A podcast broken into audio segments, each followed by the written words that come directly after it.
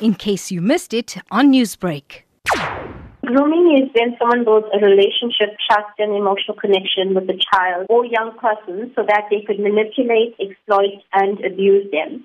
And children and young people who are groomed uh, can be sexually abused, exploited or trafficked. Um, anybody can be a groomer, uh, no matter the age, gender or race. Grooming can take place over a short or a long period of time, and it could last from weeks to years. And groomers may build a relationship with the young person, with the family as well, and with friends to make them seem trustworthy and authoritative. A lot of the times, as groomers generally target children where there's very little parental involvement and the child is very much on their own. And the core of it is building the trust and relationship with the family, with the child as well. What sort of long-term effects can it have once a child is taken out of that situation, or maybe that stays in that situation? What sort of future life can they see for themselves? It breaks up in a child. One of the main concerns is that children will find difficulty building strong, solid relationships relationships with their partners as they get older. They may also get into dysfunctional sexual relationships because,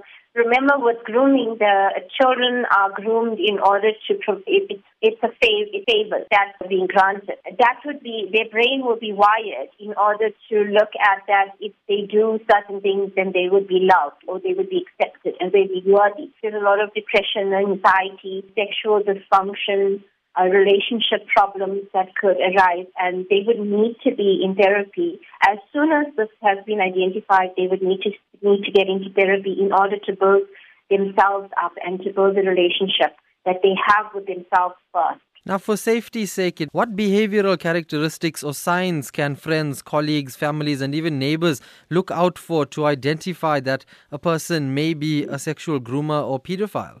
Okay, so one of the things is, um, you know, child sexual offenders test for vulnerability and look for emotional neediness and isolation and low self-confidence, as well as less parental attention. Spending too much time with one person, it could be a family member or friend, wants to spend an excessive amount of time with a child. Once the predator learns to fill the child life with gifts, affection, attention, they take on a more important role in the child's life.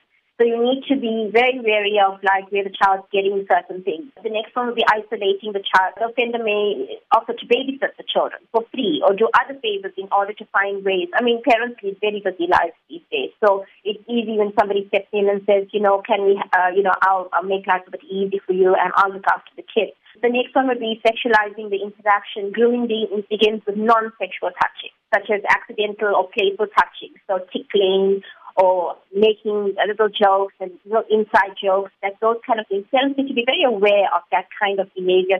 Newsbreak, Lotus F M, powered by S A B C News.